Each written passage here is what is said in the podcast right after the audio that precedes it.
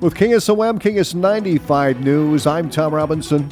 Hot and dry weather is setting up over the country's midsection this week. Roger Vachalek, a meteorologist with the National Weather Service in Des Moines, says daytime highs will reach the 90s throughout the week, and even warmer conditions are settling into the Dakotas. Vachalek says a high pressure system is building off to the east, causing hot and dry weather. We've got highs already today uh, topping off in the uh, lower 90s across uh, parts of Iowa, including the western sections into Nebraska. a little bit warmer even than that in the Dakotas, where they're going to be in the upper 90s mm. for this afternoon. Vachalek says chances for rain heading into the weekend are kind of a wild card. We're talking about this uh, large ridge of high pressure in the upper atmosphere rebuilding toward the state. However, there's some uncertainty as to whether it's really going to get here in full force or not. If it sets up a little bit farther southwest of us, we may be on the north side of a stationary front with uh, some bouts of showers and mm-hmm. thunderstorms into the weekend. If perchance that front can push farther north, we may end up with hot weather and dry weather once again. So that's the kind of wild card into the weekend. But for, from now until Friday, look for highs generally in the uh, lower 90s on and off for the next three or four days. The forecast calls for a 20% chance of rain on Thursday night and Friday, a 25% chance of rain on Friday night, a 20% chance on Saturday, and a 30% chance of rain on Saturday night. Well, Adair County, Guthrie County Emergency Management Director uh, Bob Kemp weighs in on the hot temperatures settling in this week. Mandy Billings reports. Adair and Guthrie County Emergency Management Coordinator Bob Kemp says if you have to be out in the heat, it's best to wear loose fitting, light colored clothing and make sure you are staying hydrated. Doesn't look like there's a whole lot of relief in sight. Um, we got a lot of county fairs going on, so just wishing that everybody would take the time, you know, take that white brim hat, take an umbrella with you. You know, we think of umbrellas for the rain, but they make great shade. Uh, sometimes, you know, when we're setting out watching a livestock show or something like that, you know, take that umbrella with you and stay hydrated. And hopefully, everybody will have a very safe week in fair season. Another reminder it takes just a matter of minutes for the temperature in an enclosed vehicle to raise to a dangerous level. So do not leave pets or children in a vehicle. If you have a car parked outside, you know, make sure an adult is staying with them and that the car is left running so that they're not there alone. Uh, you don't want to just leave your car running locked or anything like that. Making sure that we're taking time to check the back seat when we go places. Everybody's busy, uh, but taking time just to look and make sure that you know a child, a toddler that you didn't know about hasn't crawled into the back seat is very important. So just taking time and remembering the pets and toddlers, and and also even when you have them outside. Uh, one of the things that we don't think about is how hot the ground and the cement is, and it's just a matter of, of moments if we have our pet go out onto the concrete or a small child runs out of the grass onto that hot concrete to where they can blister their feet. Some signs of a heat related illness include dizziness, headache, fast pulse, nausea, muscle cramps, and an elevated body temperature. If you have signs of a heat related illness, move to a cool place to lower your body temperature. Call 911 right away if you are showing signs of heat stroke, which will include a high body temperature of 103 degrees or higher, hot, red, dry, or damp skin, confusion, and loss of consciousness. I'm Mandy Billings reporting. Gasoline prices continue to drop across Iowa. Today's figures from AAA shows the average price of regular unleaded gasoline in Iowa is $4.37 per gallon. That's 16 cents a gallon cheaper than it was a week ago. Iowa's average price today is also cheaper than the current national average of $4.52 a gallon.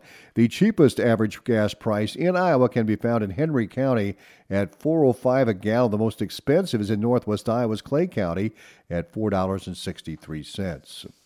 Iowa State Auditor Rob Sand is encouraging Iowa school districts to apply for rebates offered by the Environmental Protection Agency's 2022 Clean School Bus program. Yeah, this is it's pretty straightforward. Our school districts in the state of Iowa have been getting pinched financially for quite some time. uh, their funding from the legislature has not kept up with inflation, and that was true before all of us started feeling inflation every day.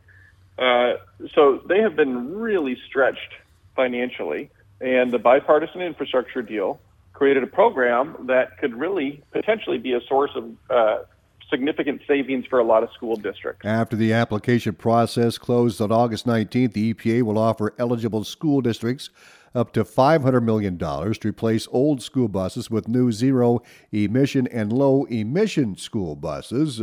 School buses have a lot of moving parts and they use a lot of fuel.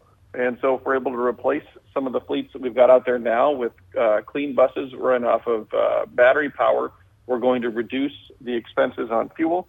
Uh, we're going to have more predictable budgets because fuel prices won't be uh, they won't be subject to the ups and downs. And uh, we're going to have uh, cleaner buses on the road too that can reduce asthma and other issues in other in, in young kids.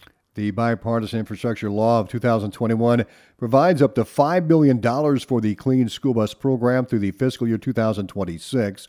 Grants, rebates, or contracts are available for up to 100% of the cost of replacement buses and charging and fueling infrastructure. The EPA may also prioritize applications from rural school districts, high need local education agencies, and tribal schools. In Iowa, more than 200 school districts meet the prioritization criteria. The list of prioritized districts uh, is available if you go to the Office of State Auditor. CAM and Griswold are two prioritized school districts in our area. Sand says the EPA is accepting online applications through August 19th. You can learn more about the application process at School Bus Rebates Clean School Bus Program. The Iowa Department of Transportation is requesting public input for three proposed bridge replacement projects on Highway 2 east of I 29. Construction of the project is expected to begin in 2024. Through traffic on Iowa 2 will be detoured along Highway 275 and Interstate 29 to the south through the town of Hamburg. Comments must be received by August 8th, 2022 to be considered. A Wisconsin man died in a motorcycle crash on I 80 in Pottawattamie County. The Iowa State Patrol says the accident happened in the westbound lanes near the 17 mile mark at around 2.08 p.m. on Saturday. Authorities say 41 year old Mark Ryan Hendricks of Cleveland, Wisconsin, died in the crash. According to the report, Hendricks driving a westbound 2013 Victory motorcycle, went out of control due to the failure of the rear tire. The bike flipped multiple times, ejecting Hendricks and struck the cable barriers. Hendricks died at the scene.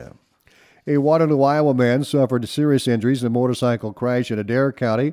The Iowa State Patrol says that accident happened at 1:31 p.m. at the Interstate 80 westbound Interstate 76 mile marker off ramp. Authorities say 50-year-old Robert W. Hobbs suffered serious injuries in the crash. According to the report, a westbound 2006 Harley driven by Hobbs failed to negotiate the curve on the exit ramp. The motorcycle entered the gore and lost control. Mercy One helicopter transported Hobbs to Mercy Hospital in downtown Des Moines for treatment of serious injuries.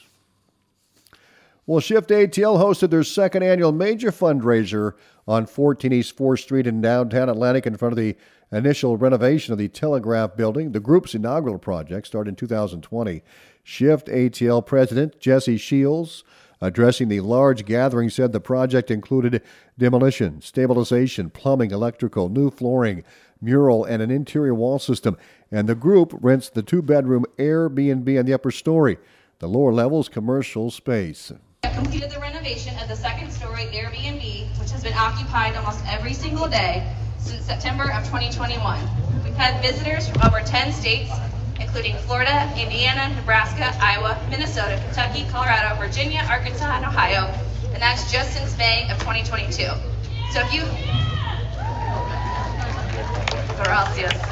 So if you think people are not visiting Atlantic for whatever their purpose is, you are dead wrong. They are here. Shields says the project alone cost around 450000 Additionally, in January 2021, Shift ATL flipped a home and placed it back on the market. And after tonight, our organization is projected to be completely debt free. So.